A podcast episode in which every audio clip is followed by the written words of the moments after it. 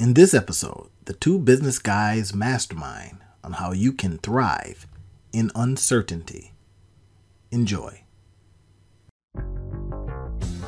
This business podcast, the two business guys mastermind, uncovers for you secrets and share tips and tricks to entrepreneurship as they mastermind on how to have startup, operational, and overall business success so that you can go on to get better results.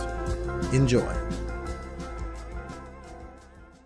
So hey Rob, man, uh so glad you're here, brother. Everybody, this is the two business guys, and we're masterminding today on something I heard recently.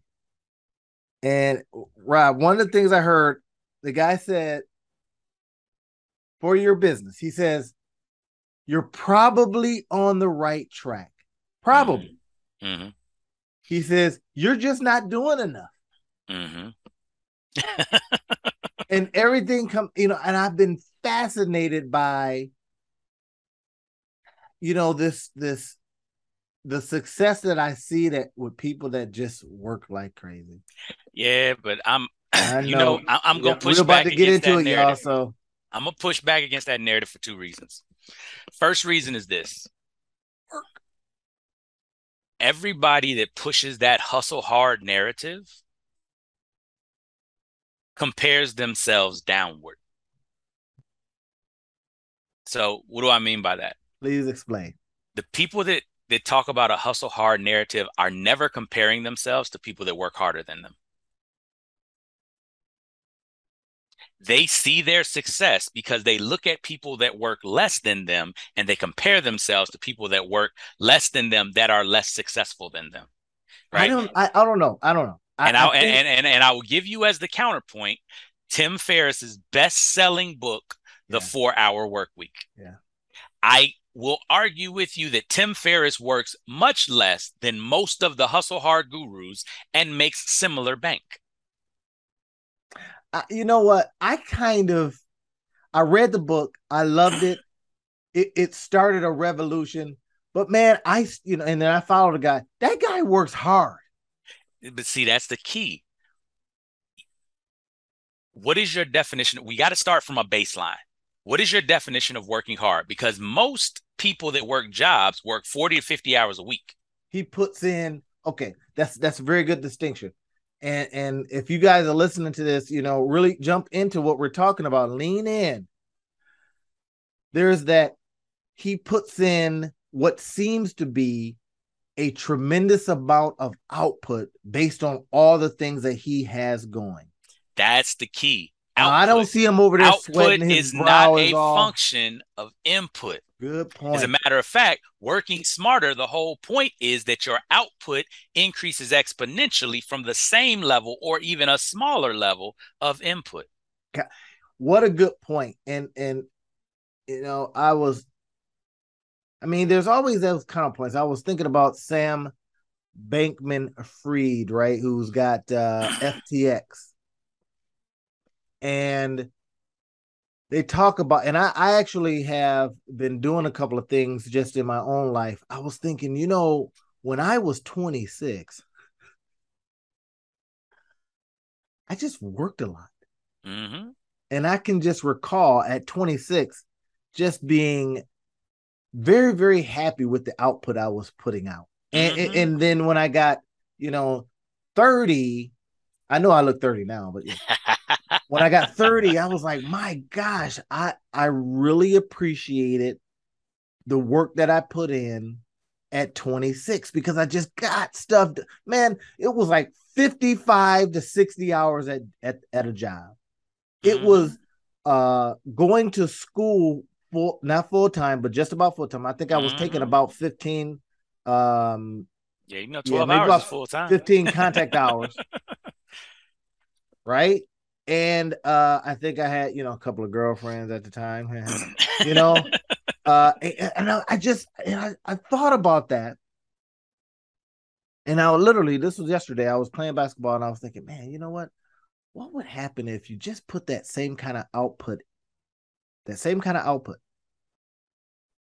as you did when you were, you know, 26 years old? Mm-hmm. Just put it in.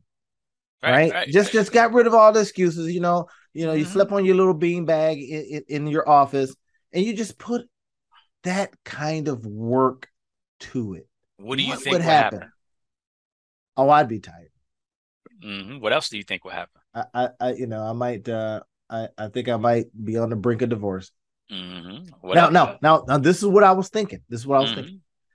If I did those things with the life I have now, now listen, mm-hmm. entrepreneurs, if you did those things with the life you have now, right, and you might be 26 and you go, ah, that's my life, then just go do that, right? There is going to be an outcome. Mm-hmm. It is going to be an outcome. And then so I started thinking, of course, Rob, I started thinking, well, what can I do? I started gamifying it.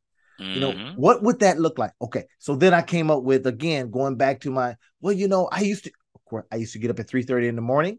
I was mm-hmm. at work by 4 15. I worked until like, I don't know, maybe five at the job. I do kind of recall falling asleep at a couple of red lights. exactly. Now, here's the thing I want you to think about. And this is a story that I first heard or I first saw. Re, it's a story that's, that's been out there, but I first saw it in Gino Wickman's book Traction. I first saw, it, and he was a, he was doing well, a retelling.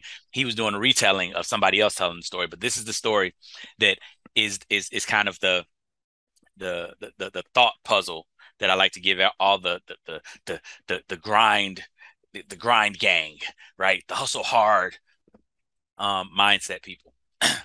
the sun puts out trillions of kilowatts of energy every day. I'll say that one more time. Yeah, I've heard this one before. Y'all. The sun puts out trillions. Trillions. With a T. Nine zeros. No, 12 zeros. Right? The sun puts out trillions of kilowatts. So, so if you, if you really think about that, that's quadrillions of watts, just so we're clear, right? For all of y'all that don't know the, the math conversion. He's doing that, right? that, that public math. Quadrillions of watts, trillions of kilowatts of energy every day. Mm-hmm. However, with all of that output, if you put a rod of iron out on the street and left it out there for an hour, the sun could not cut through that rod of iron. I know for all of that output. If you left it out there for two hours, it still wouldn't be cut through. If you left it out there for a day, it still wouldn't be cut through. And we are thankful for this because all of us that own cars, otherwise your car will get cut in half every day while sitting out in the sun, right? So we we are thankful for the fact that the sun cannot do this thing, but realize that it is not a function of the the output of the sun, whether it can do the actual thing. However, here's the interesting thing a laser. Uh, it's the focus talk, y'all. With a couple of hundreds of watts, not kilowatts, not a thousand, not a quadrillion, hundreds of watts can cut through an iron bar, can cut through a steel plate, can cut through a whole bunch of stuff in a matter of seconds. So focus, focus work, not not focused energy is more powerful than abundant energy that is dispersed. I love, I love that. Hey, I lo- hey, look, you know, everybody, I don't even know where we were going with this. Grab what Rob. I just, you know, have been feeling away, man. And and I and I, and I look at I look at the um what's on the horizon in terms of mm. of um the economy and I just go, man, this is the this is not the time to, to be miss. resting on your laurels if you've heard, heard that. And I don't disagree right? with you there. I think that point that you're making, because I, I push back, but I want to be I want to be honest. I sit in that space. I worry about that thing as well. I sit there and I wonder about you know how do we take advantage of what we see how do you take advantage of opportunities and the reason that i push back against the hustle hard narrative is because you know my background you know what i've done you know what i've put in here's the thing that i will tell you i had 11 different jobs and, and positions including running a company, coaching basketball, running, um, the, being a school improvement team coordinator, being a teacher. Being, right? I had 11 responsibilities. Yeah, you're busy. Right now, here's the thing that I want you to pay attention to. With all of that stuff that I was doing, I make more money in five days doing what I do now than I made the entire year doing what I did then. Mm. That's the whole point, right? Even with this business, I was doing a lot of low budget stuff and not and, so it was high volume which is more work it's more work to sell it to market it it's more work to sell it it's more work to fulfill it and then when I started realizing, wait a minute, here's where my money, here's where the, the, the vein of gold is, if you would, here's where our, our, our, our, our, our profit centers are. And I focused on those profit centers. I'm about to do more in one deal right now, coming up in one deal than I did in the entire first year that I was in business. See now, and that that part right there, I think we're constantly, you know, dipping a toe in that idea of hard brings more right and now now to that point oh and uh, you know i'm a software guy right i love software mm-hmm. and i was using some software to and this is cool stuff right so I, I got this software man that i can plan out my ads i can plan out my post for a whole year in one day mm-hmm. Mm-hmm, mm-hmm. Smarter. Right? So as I started thinking about, uh, you know, Gary Vee, and I started thinking about Alex Hormozi, and I started thinking about Grant Cardone, and I started thinking about these heavyweights that of of social media and how much they post, how much they put out. Mm-hmm, mm-hmm. And then I started thinking, well, you know, Alex and Gary they actually have like the same guy. I didn't know that. Well, you know, not now. One, That's one graduated. Same person that it. took their material and in that and session chopped it up 80, 88 different ways. So mm-hmm. all of a sudden, like, Alex is everywhere. You're mm-hmm. like, why is, how did they do that? Happening? And that's the key. That he, right he, there that you're talking about. Yeah. He says, is, Oh no, I don't, I don't, I don't do it all. And here's and Gary the, does a lot of his own posting and stuff like that, but and this is the reason why I push so hard against the hustle hard mentality. From the outside, right? And you look at this in mastery and anything, the amateur can't see what the master's actually doing.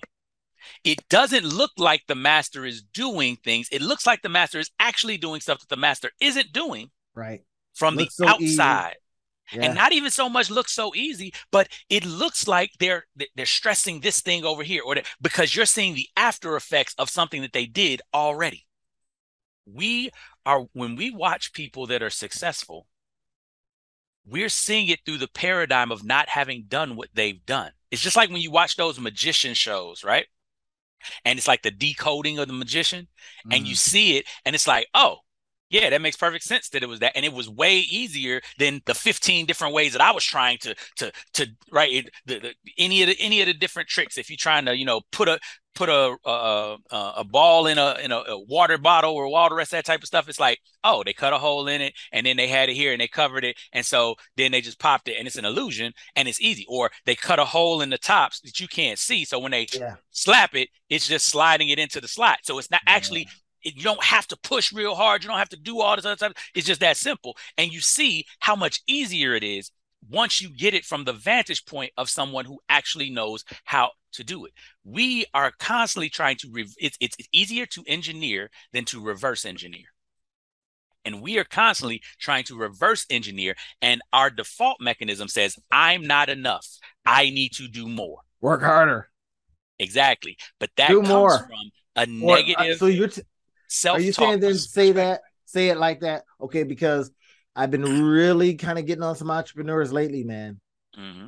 It, really, just like do more, do mm-hmm. more, do more. Right. Your business right. is asking you to do more. Yeah, but here's the thing, and and, and again, I like, mean, so I should be saying, work smarter, work smarter. Should always be like because here's here's the reality: your brain is set up to do more, but your brain is set up to do more of the things that actually bring results. Your brain is not set up to do more of the stuff that doesn't bring results. And so often, if we don't have the proper lens through which to see things and to see gains, to see rewards, then certain parts of the drudgery that are necessary feel like they are pointless. And when they feel like they're pointless, here's how your brain works the, habit loop works just as follows. You have a trigger, some sort Ooh, of idea, some sort of thought. Double down on this. Yeah, right. Like, this is the key because remember, like I am a I am a hyper achiever. I am a Something work. Seems I'm, I'm pointless. a constant worker, Say right?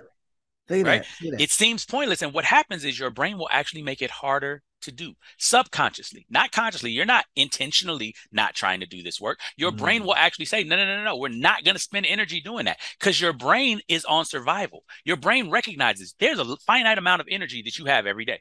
There's a finite amount of time that you have every day. And your brain's job, evolutionarily created, is to help us figure out how to get the most out of that day according to what is important to us. And so when you do something, for example, if you do social media posting, how to get the most out of that day, right? If you do social media posting and you get three likes and two likes, you're like, this is like, some BS. Zero like, and you do this for like a month, right? If you don't recognize that it takes six months to do it, and so every one of those days is pushing towards your six months, then you don't have the proper frame of reference to go six months in that thing. This is this goes back to Malcolm ah. Gladwell outliers, right? When if you know that it takes 10,000 hours, then each hour is a notch down on your 10,000 hour counter. Mm. You're not even mm. tracking to see whether you're good or not until you're at hour 6,000, 7,000, 8,000. For the first 5,000 hours, you're just knocking off hours because you know that is so important. That is so important right now because you know, you see some things and you go, oh man, I'm not getting the kind of run. But then then you say, but I got all this content produced. And you go, oh man, you know, there's not a lot of people, you know, watching, or it's not a lot of people listening, you know, where are they mm-hmm. at? Mm-hmm. And and you you get ready to quit, but you don't realize that that is the building of the muscle, right? That is the getting in the shape. That is the reps. That is that is honing of the craft. Mm-hmm but you're not seeing the kind of result. It's something Gary Vee said on, on a podcast quite re- quite recently. He says, "I don't do it for to get the money." He said, "I do it to do it." Mm-hmm. And I thought, "Oh, that's so brilliant!" Because if I looked at the return, hey, I'm doing this. I'm supposed to get a return. Now you have an expectation. Mm-hmm. But if you do it from what you have done, Mm-hmm. So much could get done. He didn't say that part. That, that was mine. I like that. So much can get done. So, and I was telling somebody recently, gosh, man, I wasn't, I wouldn't even apply my own words. I says, just do it.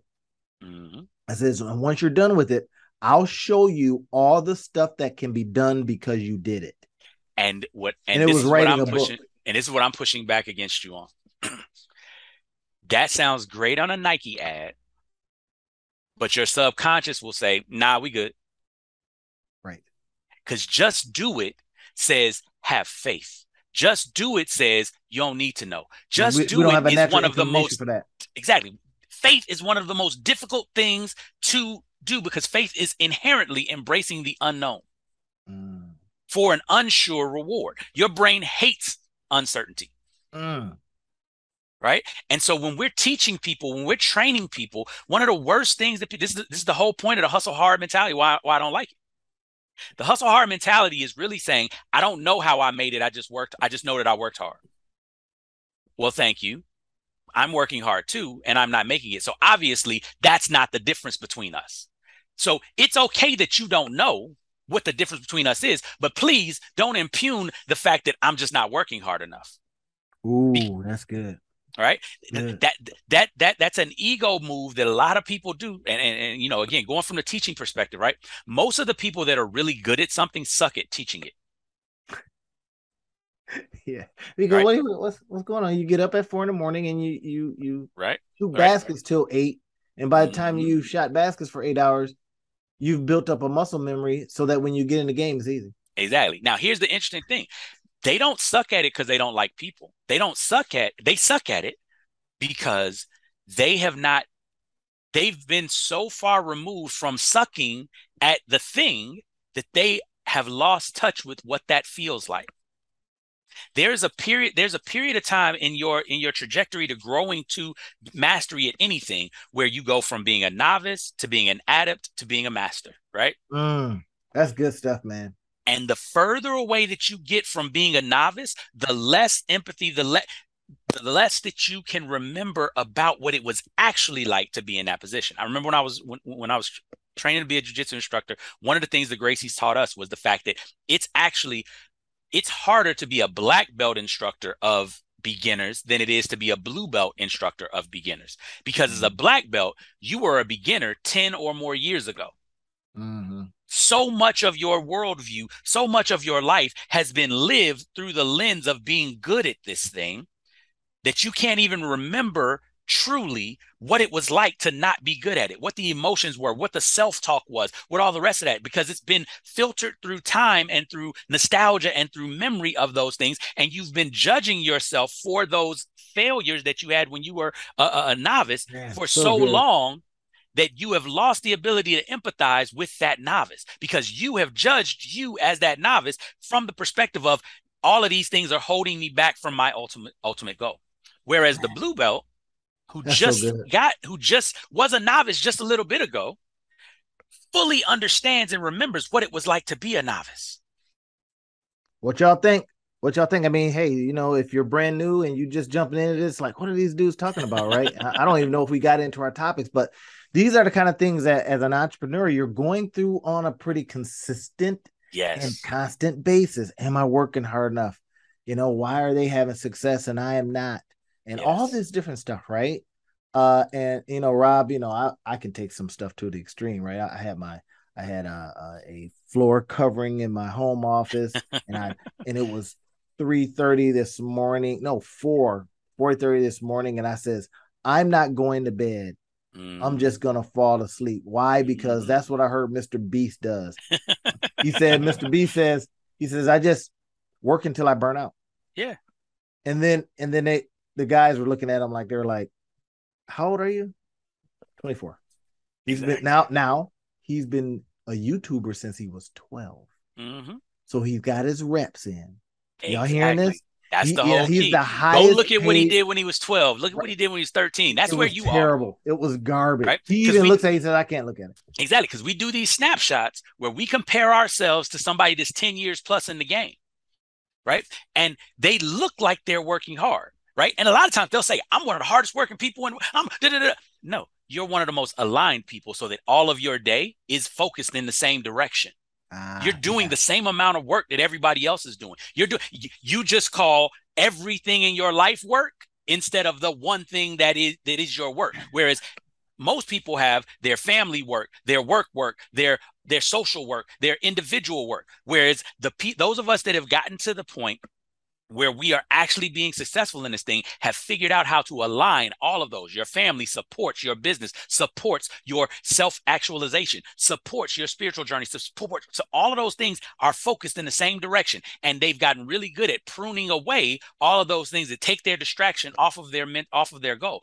But Gosh. and so what it feels like is I'm working from the moment I wake up to the moment I go to bed. Yeah, but you're working at being the person that you want to be, which is what most people don't have. They have disaligned spheres yeah. of their yeah. lives. It was funny. I was watching this uh um this podcast and Mr. Beast was at this big retreat, right? That uh um one of the guys that invited him came to, right? And it was it basically seemed like um as they as they described it um as uh, it was kind of a camp mm-hmm. camp for entrepreneurs founders and everybody was at different levels somebody a couple people maybe been billionaires or real close, successful in their thing, right? And mister mm-hmm. Beast was like there, and I can't remember his real name, but Mr. Beast was right right there. And some people's like, oh my God, this guy is the um highest paid YouTuber. He's making, I don't know, 50, 60, 70 million dollars a year. And they're kind of like, you know, I make a billion. Exactly. Right. But but but in the way they saw how he worked, they had their level of admiration as well. Mm-hmm. Like, man, this guy is putting it. And and one of the things that um I think Sam or Sean, Sean, Sam, I can't think of it. But anyway, he said Mr. Beast didn't know a lot of stuff, mm-hmm. like pop culture stuff. He says, you know, they were mentioning a show. He was like, I, I right, because he ain't got time for that. Who is that? Right. I have no idea. And then he says, Mr. Beast says, look, I, I get up in the morning and then I just work until I basically pass out. Exactly. And again, when you look at what, and this is the reason why, this is the reason why I said it. If you've watched Mr. Beast videos, his work is hanging out with his friends and doing cool stuff and giving people money. And like his work is other people's charity work, is other people's social community time, is other people's family time, is other people's hang out with their friends time if Mr. Beast is hanging out with his friends playing video games, they're videotaping it and getting paid on a video. It is the whole the, what you talk about in your in your work, monetize your life, right? It is the whole concept. Everything that he He's does is it. work. He He's done it, right? Now, now here's the thing, though. That it is that, and and and I think that in this space, what's interesting is right there's levels to this, right? Um, mm-hmm. Patrick Bet-David talked about this, and he's he's one of those people that talks about you got to work harder, you got to work harder, and and I and I push back against him in this space, right? Not if if if I want to be four hundred million dollars, right? If I want to have a four hundred million dollar company, all the rest of that, like him, then yeah, I need to work harder to go get that. But if your goal isn't to have a four hundred million dollar or a billion dollar company, which oh by the way puts you in the top one of one percent, right? Because that's the thing. That, there's levels to this, and you can be right. I remember when I did the math and I and I, I was looking at small businesses. Most people don't realize that the average small business only makes fifty thousand dollars a year. Thirty percent of they I have mean, a sorry, job. Right, seventy percent of small businesses make less than a hundred thousand dollars a year. Now, when you hear that number, and remember, 98% of American workers work in small businesses. So let's put these things together. Only seven, only 30% of small businesses make six figures a year. So if you're trying to be a small business owner that is a six figure business owner, understand that you're trying to be in the top 30% of businesses. Mm-hmm. You're not trying to be average. You're not trying to be any of that. But let's be clear there's a big difference. 30% of businesses make 30,000, I mean, $100,000 a year. Only 7% of small businesses make a million dollars or more a year. Interesting. So you know, if you're trying about... to be a seven figure business, you're trying to be top 10%. That's a different lifestyle than 90% of the other business owners in the world, in the country, rather. Uh-huh. Uh-huh. Right? Like, like, and, and and therefore you have to align your goals with the level of work that you want to put out. But there's so many people that's like, if you want to be this, you got to do this. Everybody doesn't need to make a million dollars a year to be happy. Yeah, that's what I was wondering about the happiness quotient of those that are making that 30, right? Hey, you just gave yourself a job. And the guy's like, that's cool. Exactly. I like got to work for nobody I like else. the boss. right? I got the and, and, it's really interesting how you know they, uh, there's some math out there that says I think it was past seventy five thousand dollars a year. Mm-hmm. Your life doesn't significantly change, or your exactly. level of desire, or whatever, right? Right. The and happiness that, quotient doesn't change much after seventy. Yeah, you kind of go. This is what I make, and, I, and and then I think um um you got some other people that says well if you know you got five million dollars in the bank yeah not much is gonna you know fluctuate in terms of your desire. You've already bought some stuff. You got the car. Exactly. Right? So to the point where the survival part of your brain is like we good. You we're good. Five million. Right, right? Uh, some people call that fu money right? when, when you got that money where you don't where you don't really care about what other people think because nothing that they do is going to affect your standard of living, right? I've just been thinking about it a lot, man. I literally I was I was shooting hoops yesterday, and I'm in between, you know, working. I was I can't remember mm-hmm. what I was doing, but Take anyway, so yeah. and I was taking a break, and so I went shot some hoops, and I was thinking, I you know, when did it happen that you got that I got comfortable, right? And we kind of had this talk a little bit mm-hmm. in in another way, you know, and then I started thinking about the Tiger Woodses and all the folks that are like super successful. And when they started dropping off, right now, now y'all don't don't don't fill up the comment box with hate. Don't hate on your boy too much what about what I'm going to say next. But it was when I when I got a family, mm-hmm. I got married, mm-hmm. and I got unfocused. And I really I went back to it. And I, how old was I? 27 yeah, and i thought yeah. that's when i started losing my edge and i started thinking tiger you know he wasn't shit after 20 some years or after he got married and, and i mm. started just thinking about all these folks man that i mean I'm, I'm not talking about people that got their reps in and all that kind of stuff no, you, but i started thinking about that right. raw desire to get after it you know, even like Mr. B, he's not married. I'm thinking all these guys. I'm thinking, man. So I want to, I want to ask you this. They were I want to so ask you this. on fire. Even the music artists. I started thinking, you know, Dr. Dre, you know, got a family. Next thing you know, he's not putting out, you know, uh, uh, albums and all this stuff. But then I thought about Mayweather, and that dude stayed ready. He Yeah. stayed. What it seemed like, you know, he, he bought the so rest much stuff like he was broke. He, you know, he but he kept in shape, so he never got out of shape. He stayed ready, and he never lost a fight. Yeah, yeah, So. I started thinking and- about it. What is it that would drive me back to that level? And could I t- could I pull it off right now? this is what I want to ask you though, because I, I I think that's an interesting And- question. or how could I pull it off without cracking my family and the whole thing? See, that's the that's the whole thing, right? Like the, the and uh, the It's question that goes into that, ask, is a how. the How question that goes, I? Eh, but I think that it begs the question of why would you? Because here's the here's the thing I want I'm you to look at. I'm in build mode again, Rob. You can see you can see the drop off in golf, in fighting, in sports, in whatever, from family to no family. But the question is, right? They were at the top of their games. They had done everything that grinding can do. They were number one. Mhm. So why is it that they wanted to go get this other thing? So, in other words, you're saying your life calls you to another thing, and it asks you to decide. and, and it's not even decide.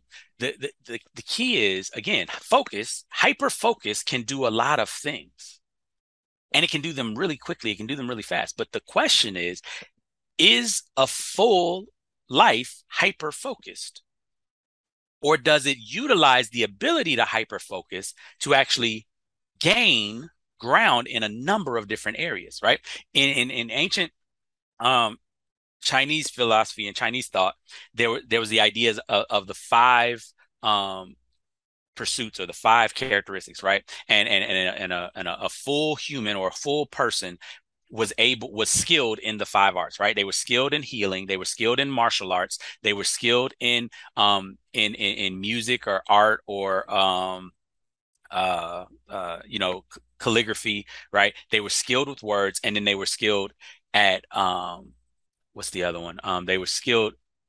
They were skilled as as as orators, as speakers, right? Mhm. And the whole idea was to master all five of these disciplines. It wasn't enough to just be a warrior, right? It wasn't enough to just be a really awesome musician, right? It wasn't enough to just have really amazing script. It wasn't enough to just be a good orator. Yeah, you're good, but yeah, see, you're great at this. That guy's great at that. That guy's great at that. Y'all all equal because y'all all great at your individual things, right? Mhm. You put Michael Jordan and Tiger Woods and Wayne Gretzky in a room, who's better? They're good at their individual thing. Right. And they suck at each other's individual thing, Right. right? Definitely. Tiger Woods will drag Michael Jordan, even though Michael Jordan is a nice, pretty decent golfer. He will never shine a light compared to, to, to Tiger Woods, and vice versa on the basketball court. And both of them, you put them on the ice, and Wayne Gretzky will skate circles around, right? So when you when you do the comparison, right, there's a, it's it's incomparable.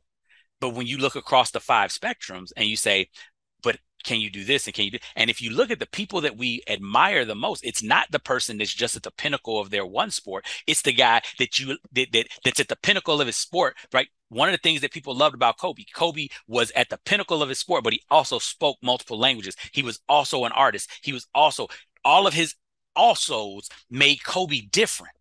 Mhm. right? And that's intriguing in so many of these these dynamics especially for entrepreneurs right? Like the whole idea is and this is where most people fall off. So a lot of the people that i coach a lot of people that i deal with are people that are at the pinnacle right? They're professionals. They're doing well. They're on the rise. They're doing their thing in their in their particular skill set but then they've added family. They've added social responsibilities. They've added other stuff that now takes their mind that ta- takes their focus off and they're trying to figure out how to juggle it. Because here's the thing being focused is actually easier because you don't have to because you say no to everything except for one thing Yeah, and I wonder about folks like that, Rob. I really do. I wonder if secretly they feel like me. It's probably especially the men feel like you as far as in terms of, yeah, I want to get back that focus. I Yeah, want no, to get you- I mean, back you can that hard work. I want to get back. I, I I went to this thing recently. I went up to uh startup grind here in Grand Rapids. Mm-hmm. Uh, and uh, you know, uh, Corey invited me to a thing. Mm-hmm. So I'm down there, man, and you know, I I, I literally did didn't think I was going to know anybody. I went because of that fact, because I would be in a new environment. Nobody, I would be forced to talk to people. The whole thing, right? Mm-hmm, forced to be mm-hmm. in an environment that I didn't. I had no certainty about, sir. None. Mm-hmm, mm-hmm. Went down and killed it. Why? Because well, I saw a couple people and then we huddled up and mm-hmm. then I just mm-hmm. went up to random people and started talking to them and was given value. Mm-hmm. Right in some of the areas where they were, hey, why are you here? What brings you here? What are you? Uh, excuse me. What are you? Mm-hmm. Uh, what are you uh, working on? Uh, and oh, you know, I'm, I'm, I'm did, hey, thought about this and just, just giving. And they're like, oh my gosh, I mm-hmm. just didn't. And I'm not gonna tell you, bro. In that instance, when you see yourself performing, if you will, moments where you go, I'm I'm I'm pretty good. Mm-hmm. Right. And you get that that that sense of clarity. Now, on mm-hmm. one hand, you got to make sure that you stay humble. I love what Gary Vee says to that. He says, I'm gonna out humble you. Mm-hmm. What does that mean? Right? He says, That's why I'll show up to stuff that you don't have to have all these followers. He says, because I'm gonna stay humble mm-hmm. and I'm gonna out humble you. So on one hand, you got to stay humble, but at the same time, you see yourself and all of the work that you have put in. Once again, like you said, is being able to concentrate and help that person today. Yes, yes, yes. Concentrated in helping that person. And and you said it how, was incredible, man. You, you said something though. You said, I wonder if the guys ever feel like I do, and like you can you can study this. You can look at at the aftermath, right? Like you see professional athletes. This is one of the things that they talk about, and especially because there's a there's a, a whole bunch of um there's a whole bunch of podcasts now where they're actually having these conversations. What you hear is there's a yeah. bunch of professional athletes that talk about that that when the game is done, right? When your entire identity is is is caught up in being this person, mm-hmm. in being a football player, a basketball player, or whatever. Mm-hmm the depression that happens when that is over because it's over because not because you chose for it to be over, but because you can't play it well enough hey, to be in the top one percent anymore, right? Whatever now, here's the interesting thing: you see, though, you see that group of people who have it taken away from them, and then you see the other group of people who walk away from it. And there's a different experience. There's a different expression, right? There's a different feeling from the person that knows I'm more than this versus the person who says this is all that I am. And I would argue, I would push, I would, I would push the question to you. When you're looking at your ability to focus, your ability to hit whatever goal, whatever the thing is, I would ask you, what, how does that relate to your view of who you are? Right. I realized for me, and we've had this conversation off camera a number of different times, right? I realized for me that I had that that every time I chased being the top, right? I've been in the top 10% of many of the different things that I've done. Mm-hmm. And in chasing that space, I realized that there was a difference between me and those people that are in the top 1%, which was largely, I want to do more than just this. Mm. There's more than just this that is important to me. And I recognize the amount of effort that I'm going to have to put in, the amount of focus that I'm going to have to put in. I remember I told you my, my law school story, right? Right now, I'm at one of the top at the, at the, at the time that I went to Illinois, it was 23rd. It jumped as high as 21st in the country, um, and now it hovers around like the 30, the 30 to 40 range, right? As far as law schools in the country. Mm-hmm. And when I was there, I was like, I'm going to go prove that I'm top and I can do this. I had gotten, you know, uh, a top 8% score on the LSAT. I had done all this other type of stuff. I'm, I'm about to prove that, that I'm smart. That was my whole mindset, right? Because I had always been smart, but not getting good grades. So I was like, nobody else knows that I'm smart. I think that I'm smart, you know. But um I'll show you guys. Right. And, and and once you once you get past being 16 in college, once once now you 17, 18, 19, everybody else 17, 18, 19, like you don't have the youngest person in the room aura no more, right? So yeah. yeah.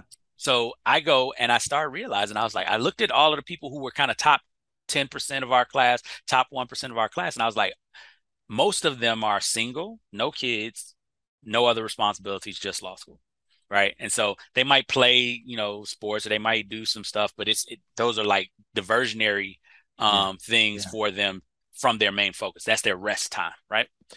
And I looked at me, I'm like, I'm married, I have a daughter. For the next three years, I can be because I, I did the grind. That's how I know. I, I was with those people. I was in the library. I was doing the grind for the first half of the first semester. And I was like, I get up, my daughter is asleep. I go, I get home, my daughter is asleep. This is not how I want to spend three years of my life because I'm a father and being a father, like I don't want to look back on these three years from she was two at the time that I started, from two to five, and be like, I missed it. Like I said, man, life makes you choose. But here's the key, and this is the this is the thing that I want you to to this is the the, the reason why I, I, I love that you brought up this topic, right? Life makes you choose, but most people think that it makes you choose to win or to lose. Mm. But it, but but but but. Well, it's not that black process, and white. Not that black and white, right? So in this process, I realized that I didn't want to do all of that work to be there. But let's be clear, I still graduated law school with a 3.42 GPA on um on a scale that is uh there it's basically um there's curves in every class there's only a certain amount of a certain amount of b certain that, that are allowable in a class right i still graduated with honors I still was a TA. I still won a scholarship. I still was an editor on the Business Law Journal. I still was a president of an organization. I still was an administrative assistant um, in the admissions office. I still was a student ambassador. I still did a ton of things in my law school career, such that I even was a dean's fellow after I graduated, right? And again, graduated with honors. So I was still in the top portion of my class, just not the top, top portion of my class, right? So I was still able to be successful by any measure at law school. Mm-hmm. I just wasn't the most successful. Mm. And again, so you figured out about, that, that that's not that important. Right. And it wasn't that important because it is. Because to be the most successful, I had to give up. Oh, by the way, I also broke 80 playing golf during this period of time because I was able to put time into my golf game. Oh, by the way, I also um, met and was able to to to to to build friendships and relationships that still last right through this time with people that were outside of the law school because of the fact that I was able to go and do different things, right? And so it wasn't that it wasn't important; it was that the there was diminishing marginal utility.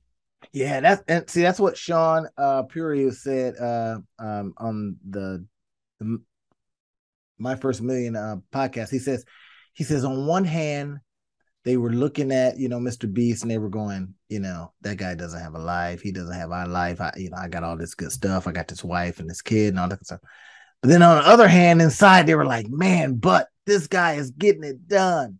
Yeah. So it's like that, um, that push pull of deciding on, you know, I because I, I love, love, love, love, love being focused. Mm-hmm, mm-hmm. Right. Like it's my, my number two strength and strength. I love being focused, man, and getting stuff done and and placing myself in situations. And it's kind of how I've designed a a constant stream of tr- being that. In other words, mm-hmm. going into new things. Mm-hmm. You know, mm-hmm. retiring mm-hmm. a couple of times, even though I was super duper young. From yeah, forcing myself into something I don't know. But at the same time, you go, yeah, why am I doing this? I don't know this stuff. I'm not good at it. And then you mm-hmm. get those frustrations, right? From mm-hmm. from why isn't this working? Because you're new. Right. But you know why you're doing it because you know what it gives you. And I think that so many people struggle with that that whole idea. And you know, in, in thriving in chaos, this is the first step that I tell people about mastering your time. The first step is you have to define success. And so many people struggle because again, they're looking at Mr. Beast and they're like, I don't want his life. But do I want his life? But I want but, what comes. But I know I don't want his life. But do I want his life? They don't know what good looks like. It, I literally went through this whole thing. I had to look that's, at it because right for so many of the people, I was like, they're getting good grades because you know a lot of what their ego is built on means that they've got to be top of the class. They got to be all the rest of the type of stuff. But I knew what my situation was, right? I already had a job coming out of law school. I was in a five year contract with the Marine Corps. There was no, there, it wasn't nothing that I was going to do other than the Marine Corps. And the Marine Corps standard was that I had to graduate with a 2.0. As long as mm-hmm. I graduated and passed the bar, my contract was still good. So I didn't have pressure from that perspective because I could get a 2.0 in my sleep, right? Like it wasn't it wasn't one of those things. So then I had to say, okay, well, but I want to get a good job when I get out of the Marine Corps. And it was like, okay, so five years from now, is anybody going to look at your GPA coming out of law school for you getting a good job? It was like, no, they're going to look at where you went to law school and what you did after you graduated. Yeah. So, what have like, you done? Exactly. So again, there's no upward pressure of my GPA and my studying from any of those external situations. And so I literally got into an extra existential crisis where I'm like, what does good look like? Because good definitely doesn't look like 60 hours a week in the library. I've already tried that. I know it doesn't look good. I know what at the end I'm going to get, and I know it's not worth what I'm paying. Right. But then I was like, but I can't just do what my external pressures are because internally there's a there's an ego part of me that wants to get good grades, good enough grades to prove to myself that I can. Mm. And so it got to the point where I had to decide what good was for me. And in that space, I made that decision. I knew what graduating cum laude was. There was a there was a a GPA marker that you had to meet to graduate cum laude. I had never made dean's list before. I wanted to make dean's list. Right. I had I set goals and I hit every one of those goals. But wow. then, I was and, able to hit them because I decided what good looked like. And see, that's what now think about this from a business perspective, everybody. Um, you know, what are you out there right now knowing how are you looking at what you're doing and creating your that looks good enough mm-hmm. right i mean because you know this this this is a tough industry mm-hmm. business is a, that's why some people get in it because they know it's tough and they love the the the the energy and action mm-hmm. right um, they they love the idea that in any given situation they could go to zero.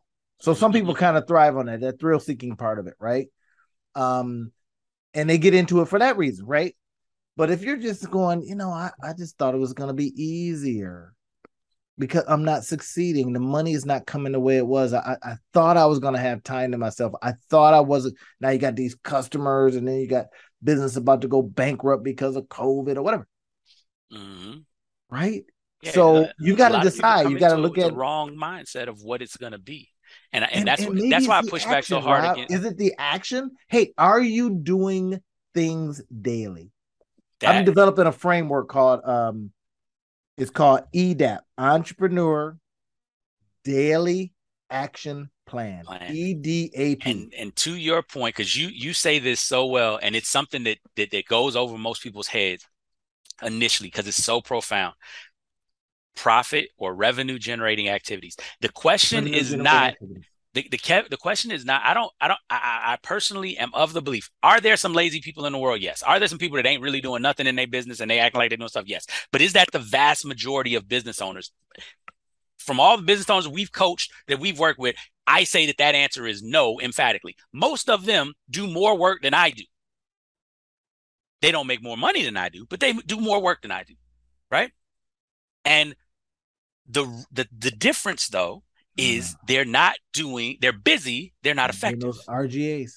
They're not doing things right because it's all about and, Patrick Bet-David said this, and he he has a book, Your Next Five Moves, and he talks about this this whole concept. Right, I got to get that book, man. It's I'm, a phenomenal I'm, you know, book. Put it down phenomenal here. book. Yeah, and and one of the things he talks about in the book is like in chess, the average chess player thinks, you know, of the move that they're on, maybe a move ahead, right? Uh, a pretty good chess player is thinking three moves ahead.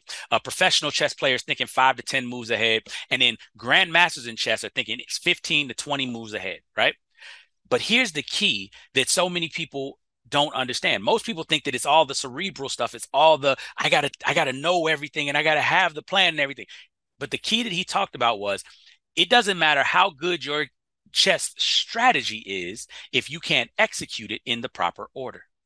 Ooh, if you do move that's 14 I remember. where you should do move three, you will lose. I read a little bit of the book. I remember that.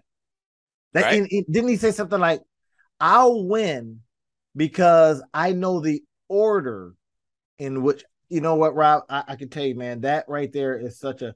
If you guys are listening in, and you know, you, you, we, you know, we're rambling on about you know, this take away that piece. What order are you doing what you are doing in? This is something I was asking a, a group of entrepreneurs recently.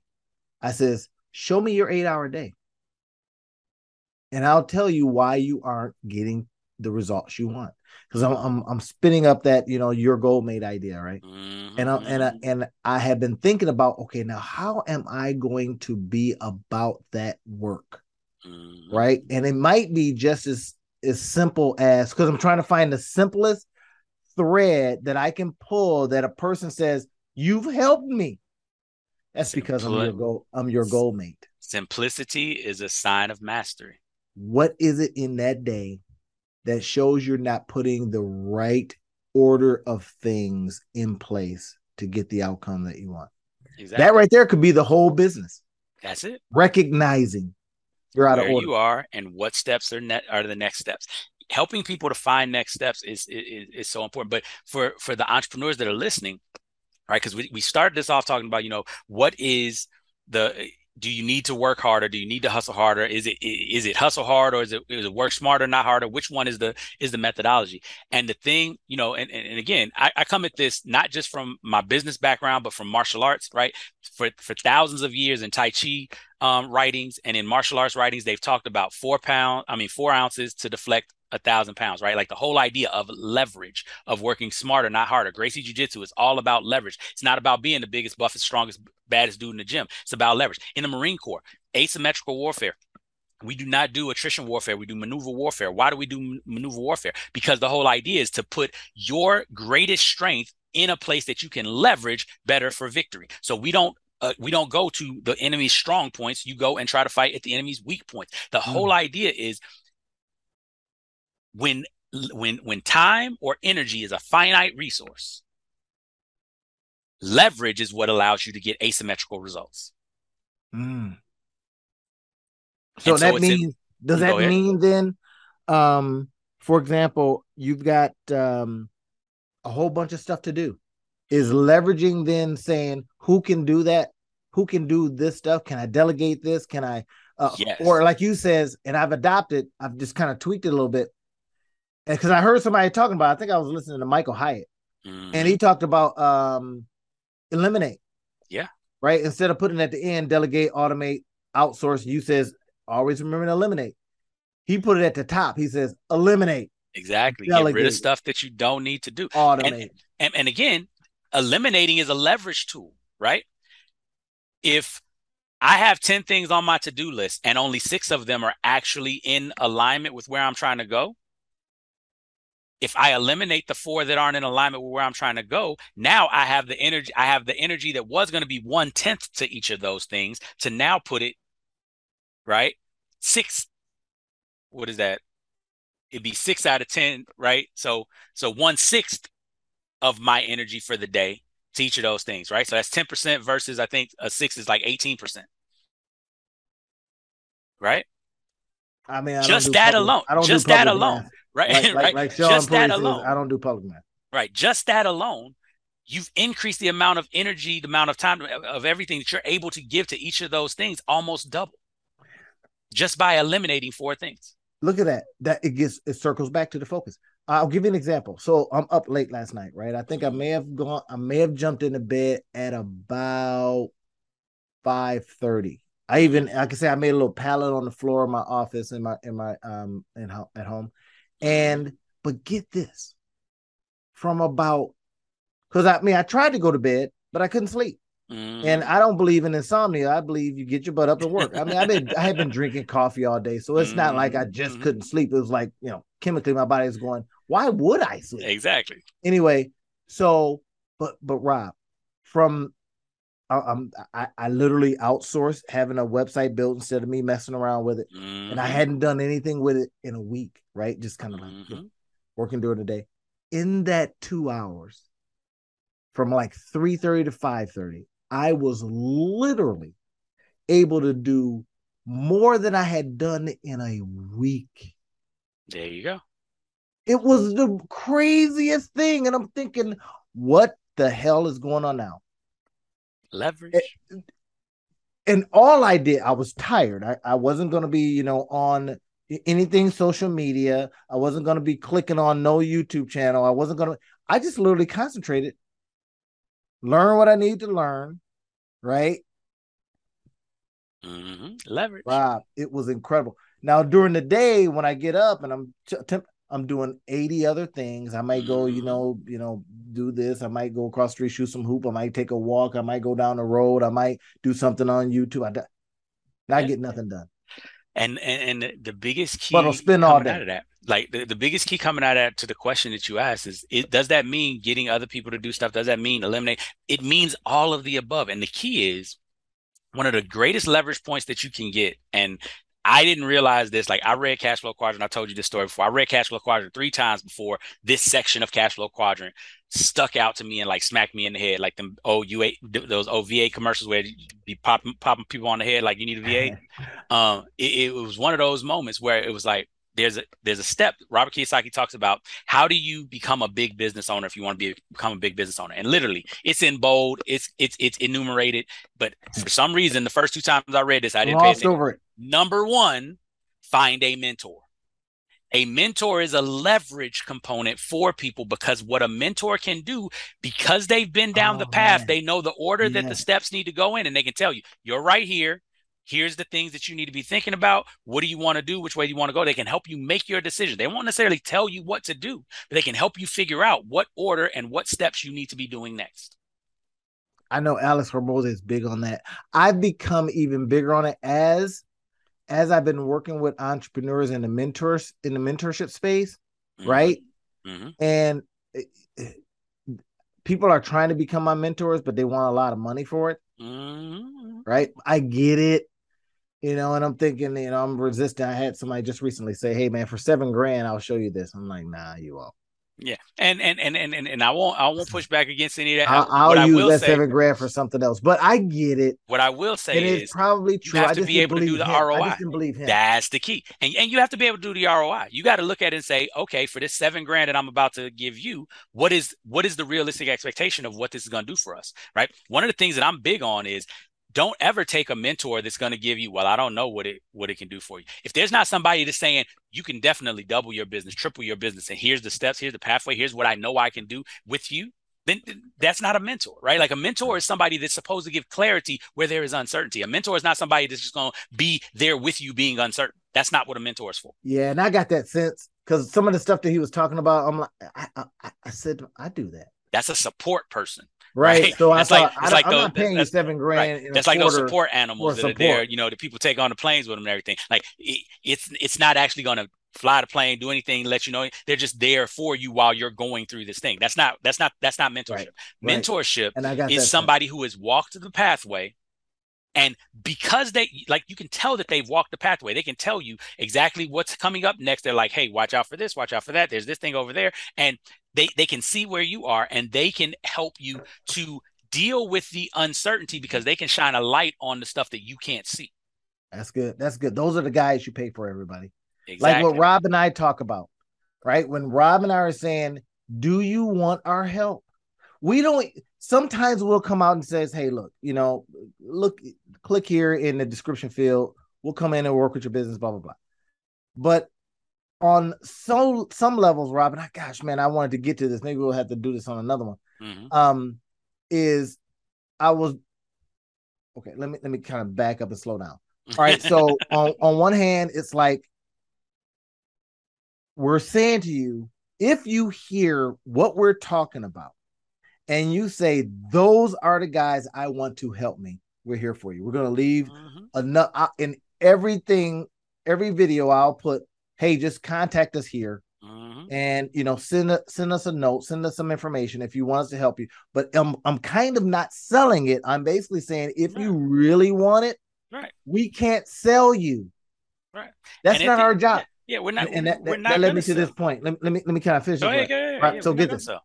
So a guy's literally trying to sell me on a product. and Rob, you know how it is when you're in marketing. Mm-hmm. You're always on the edge of I can be sold, but you better hit the right levers.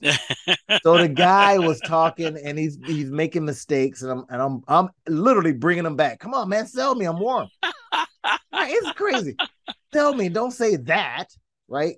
So he's talking about what he likes and how he likes this and you know n- never pointing it toward me hey what i think you mm. might get value from Mm-hmm. And I, I literally had to tell this guy, listen, there was one guy that presented something to me that was so dang good that by the end I was selling myself.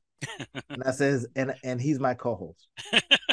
I says, the and, and then I, I didn't go too much in details, uh, but I says the the thing that we were doing, I says by the end, I'm saying, hey, what about your boy? Right. And I says, that's what you want to do. And I says, and the reason I and I told him, I said, this is how I got out of it. Because mm. I can be mm. sold on emotion, right? Right. And then I says, I need to take a day.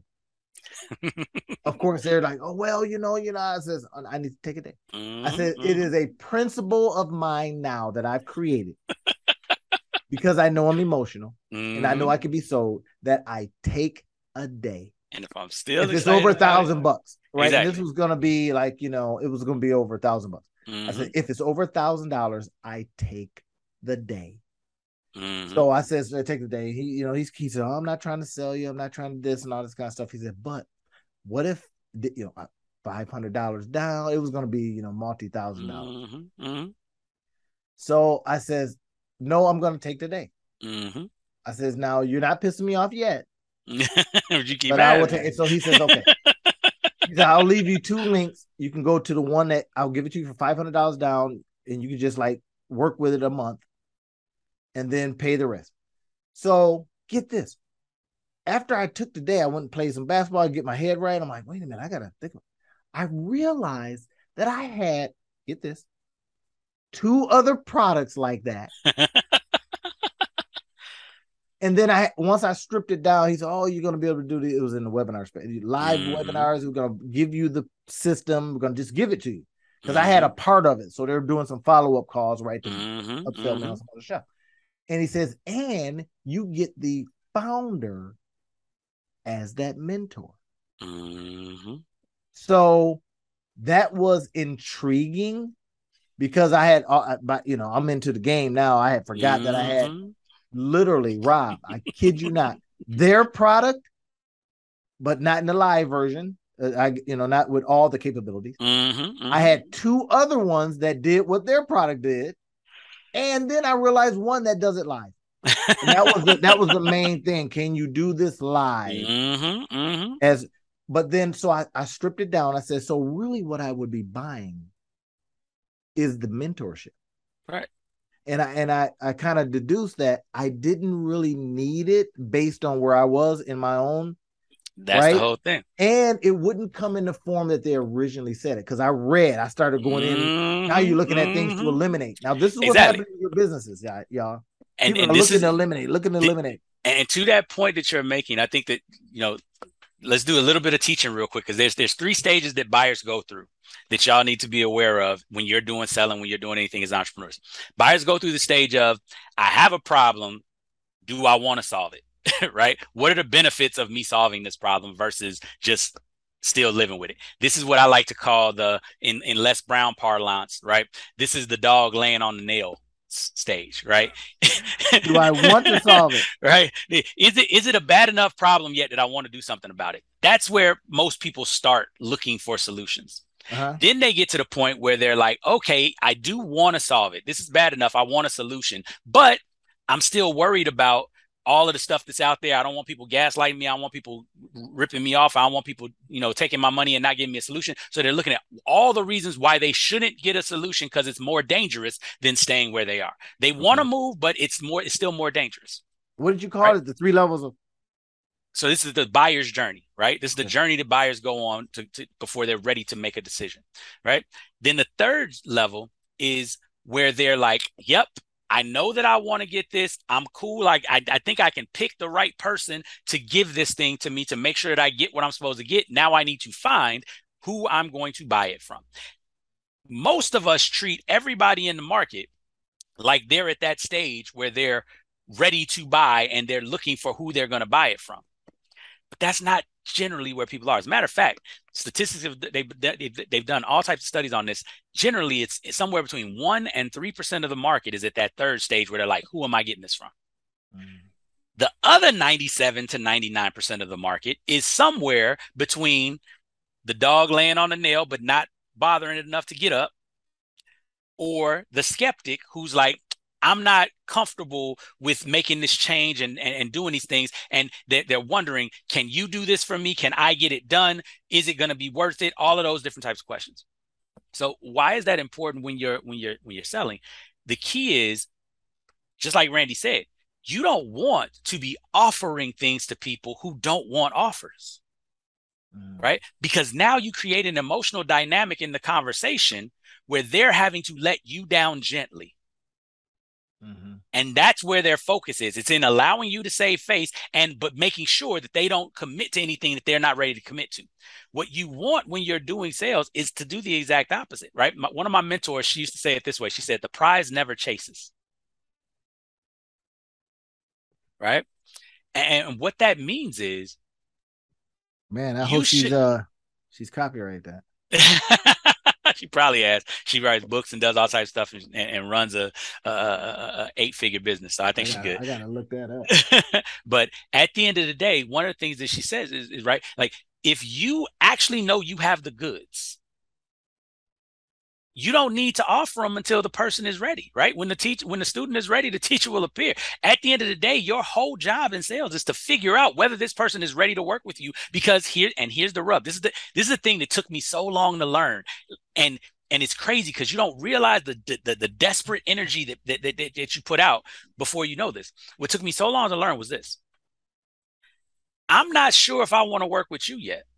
Mm-hmm but I'm I, but but because I need money, because I need sales, because I need all this stuff for my ego, I don't go about the process, right? This is how I was when I first started. I didn't go about the process of making sure that you were the type of client that I want to work with. And a lot of that is because when we first start off, we're not certain that we can bring the type of result that we're talking about to people. But there's a there's a, there's a mastery period when you get to a point where you're like, I know that I can get this result. And once you're there, now your question is, am I finding the people who need that result and who are willing to pay for that result? Mm-hmm. And then it becomes an exploration with that person of are you this person? Do you have these problems? Do you want this solution? Before I'm even thinking about offering you anything other than the time that I'm spending with you right now. And do you want it? And we find that out sometimes when we're um, working with people. I want it badly, need it badly, just not right now. Exactly. Something has happened, not just not right now. And in that space, it's like, cool, hey, no, not right now. It's perfect for me. Talk to me when you're ready. Right. It's one, and, it's one. I think I learned something from uh Perry Belcher. I think it, it was. Yeah, he, yeah. He, he said that. He said one of the very first things you got to find out is when. When do they want this solution? Yep. Right. He said because if you get to the end of all of what you've done and they hit you with that, you've done it wrong. Exactly. As a matter of fact, one of the things that I that that's I've powerful stuff, y'all. Is I've asked because this is the you know you get to the qualification of the client part, right? I have literally one of the questions I'll ask people is I'm like, so how important is this for you to get it done right now? And if they're not ten, they don't get an offer. You, I've watched you do this. Everybody, if you've never been in the room with the master, right, in whatever area, and you just marvel at how they do what they do. If you've never been in that room, find get find somebody that is a master at what they do and just watch the way they move. Right? Uh, I got another buddy uh, uh, uh, named Rick, who Ricardo, who does the same thing. The guy is a master, man, and it's so smooth and so subtle. Just on the little thing and these nuances, man. It, it, when I was learning a little bit about sales, and uh, you know, he was my age, but he was, you know, he was so he had been doing this for so long mm-hmm. from like the time he was 18 and was working at like a, a, a gym mm-hmm. mm-hmm. learning these little nuances man mm-hmm. and he just told me don't ever be in a room and say anything against whatever i'm talking about just don't he says it will be darts of death right he said i will give you the stare and he and he talks about this too if you're on a team he mm-hmm. says if the team member looks and says something opposite of what you're talking about in the room, he says, leave that company. Mm. He said, because now they're just going to compete against you. But anyway, but that's, I watched you do this and it was brilliant. and I learned from it. I was like, yes, I'm doing that. Mm-hmm. Right? Little nuances. Mm-hmm. Now, and I will say, I learned that from messing it up a whole bunch of times. Like, so before before anybody get, gets this idea, right? I I figured this out, and this is why again the whole the hustle hard mentality I don't I don't like as well, right? Because it doesn't make us as, as as as circumspect as we need to be. It doesn't allow us to to to, to look back at at our misses, to right to to to really practice properly, right? I would go and offer, right? Because out of the good, like I'm I'm like, yes, this will be great for you, don't you? And I'm trying to convince them that it'll be great for them. And people are and and, and as you go more and more and more, they push back more and more and more. They're like, hey, right? It, the, the, the, the, the, the, the experience was like, do you remember in Hitch when he was teaching Albert the, the 90 10 rule. Mm, mm. Right. So the so so Will Smith's in the movie Hitch. If y'all haven't seen it, go watch it. It's hilarious. But he's teaching the guy. He's he's, he's like the you know the, the the date whisperer. He's a he's a guy that helps oh, guys. Yeah, yeah um, I, I, watched the, Hitch. The I can't remember that part. And so he's teaching them about kissing, right? He, and the whole thing is if you go in too aggressively, then yeah, women gonna push yeah. back. So you got to go ninety and let them come the the other ten percent, right? Mm-hmm. And it's so interesting when you look at it because that a lot of salespeople are like, uh and then they, they get people running away from them, right? And th- that was me, literally, right? I had an Amway business. I had another business where we I tried to sell water uh purification yeah, things like right. We, I, I, I, right, I've lived this life. I've done these things and I've done it poorly before, right? I've, I've been in that space where I'm like, don't you want to buy? Don't you want to buy? Don't you want to buy? Don't you want to buy? People like, hey, bro, calm down, pump the brakes, right? And what I learned was, again, the prize doesn't chase if you have what they want, I found out where that came from. Where did it come from? Buddy Burge, PhD, the CEO coach. I'm looking at it. this guy. Looks like, you know, he's got one of those old, but he, you know, old school dudes, right? Mm-hmm. Um, green, uh, green personal development, and it says the prize never chases. And he said his was, it, it was in, and and then the, the second part of that was how to have the right, how to have the right man find you. Uh, how do I have to find you know have the right man find you? The prize never chases. Never so you never know. She might have found that there, but that is he might be one of our mentors. But at the end of the day, the, the, it, it works everywhere. The key is if you know that what you have has value, and and somebody else said this. I was just watching it recently. They were like, the first sale is always you you've got to sell yourself that this actually works. And you got to do whatever you need to do to make sure that it actually works. I know that I got a lot better at not selling people once I knew that I could get consistent results, no matter who it was that's, that came in front of me. Man, that's, you know, that's prophetic. Why? Because here's what I've been finding, right? You know, somebody is probably taking a Cole Gordon's course and they says, Hey, you know, you can you do sales? Well, sell my stuff or sell this stuff. Mm-hmm, mm-hmm. And he was selling the guy to me right? And he was selling, well, you get the guy. Mm-hmm. And I had I, I thought it almost was enough to, you know, get me out of my dollars. Mm-hmm. But the guy wasn't talking to me. It was his guy. Exactly. And he wasn't doing a great job.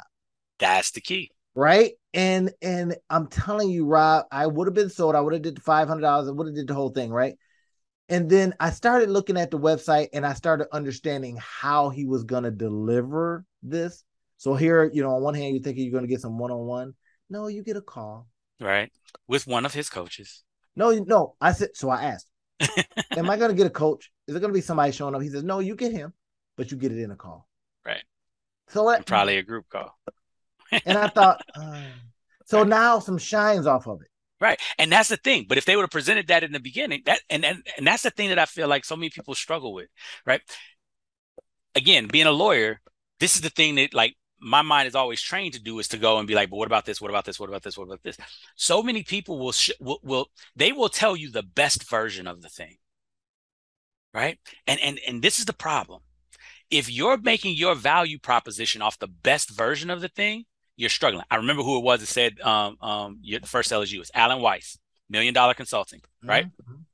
One, one of the other things he talked about is when you're giving proposals, when you're doing stuff, you want to be in the space where you can knock this out of the park with your eyes closed because now your value proposition, they're going to get back more than you told them, which does two things. Number one, it sells you because you know that you can deliver. So you're not talking about hopes and prayers and you know maybe I can get there, which you which like energetically, right? You put out into the universe when you're like, I'm not really sure if I can do that. But more importantly, reputationally at the end, when you under promise, excuse me, and over deliver, it sets your client up to be a phenomenal testimonial, not just a basic testimonial, not just a, oh, yeah, they were good, but a, they said they could do this and they did this.